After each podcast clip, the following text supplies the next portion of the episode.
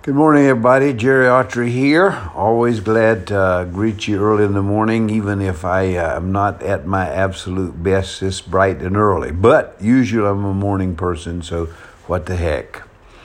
Uh, what can we talk about this morning? Always to remind you of the spectacular five, meaning five minutes with with the Myers-Briggs type indicator. You, if you're already into the instrument, be no problem. You're just reinforcing what you already know. You are one of uh, you are one of 16 different profiles, at least based on the Myers-Briggs. You can read them over. There's a couple of good instruments or tests uh, on the web. Check them out. Uh, if you haven't taken the test, go ahead and take it. Look at the profiles. Kind of begin to get a familiar get familiar with it. If you're already into the Myers Briggs, no no big need. I'm just one of many, and the only difference in me and probably many of the others who are promoting the Myers Briggs on the web is the fact that we're talking five minutes here. I'm a ADD type. Any anybody can make uh, five minutes. I mean, let's face it. The big thing this morning, I think, with me uh, if any of you care to respond, you know, I, I've been diagnosed uh, years ago with something called sleep aurora, or even uh, uh what, uh, what, what is that headache you get? Migraine, migraine aurora, or sleep aurora. And uh, the concept is that you that you come out of sleep really fast for some whatever reason, and you can't get your your mind and your uh, speech all wrapped together. And it takes a little bit of time for that to come come around, and it can get to be fairly scary. But uh, most of the time, it just relaxes, and uh, for, and after just a few minutes, it kind of goes away. You're back to being normal, whatever that might be to you. And so that's kind of a thing this morning that uh, that I'm uh, talking about somewhat uh, because I got to, you know, uh, it seems like I'm spending half the time at the doctors these days. Not so, uh, you know, as an 81 year old, what I'm doing is wrapping up my life. That, that sounds um, kind of stupid and, and crazy in a way, but I figure two to three more years, so what the heck. And so, kind of wrap it up. A lot of a lot of different things doesn't mean I'm going to the grave. It just means that you don't mind talking about it. Hey, you're you're here where you are. Next case, that sort of stuff.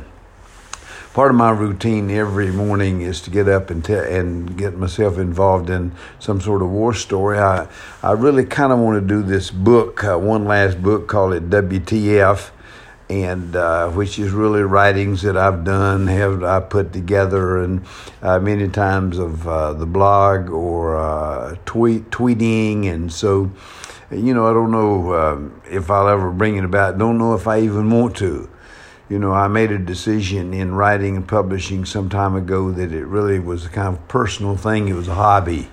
And I didn't have to make my living with it. And so, consequently, that's made all the difference in the world. And I'm also the type, uh, which I confess, that I'm not willing to do the things that a, a good, a good successful author would do. So, uh, there we have that. So, but anyway, here I am. I love I love blogging. I love tweeting because uh, uh, you can put it out there. Maybe occasionally somebody will read it, but it's only occasionally. But don't worry about it either from that standpoint.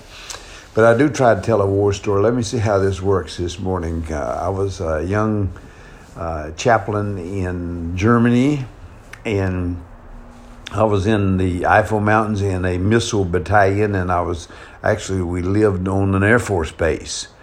And so uh, one day my commander says to me, Hey, Chaplain, I want you to take about 20 troops to Berlin to see the city, to sightsee, to feel like they get something out of a tour here. And so, uh, uh, be a good experience. And sure enough, I organized, got it ready to go. Uh, we took off for Germany. We had a couple of great days there. We had two or three little incidents, guys drinking too much and stuff like that, but overlooked it. And we really had a great time. Got back on the train finally after we rounded everybody up. I won't tell you all the gory details, but finally we got everybody back on the train and we drove back into into Germany. And in Berlin is a separate spot, so we drove back into Germany. And the troops got off, and I would see some of them every one day or two, and they were real talking about how great this was and what a good experience it was, and they thanked me for it, et cetera, et cetera. So about six weeks later, my commander calls me in, and he uh, he says, Chaplain, look at this letter. I look at the letter, and it seems that our soldiers had stolen everything on the troop train that wasn't nailed down. And they estimated something like a, over a hundred thousand dollars that we had probably uh, cost the military once they get it all sorted out. And uh, we wanted, and the letter wanted to know how we were going to handle this. Uh, well, the way we handled it, we deroast, and so just one more war story. And who would do something like that? Probably an ENTP. And uh, God bless you. God bless America out here.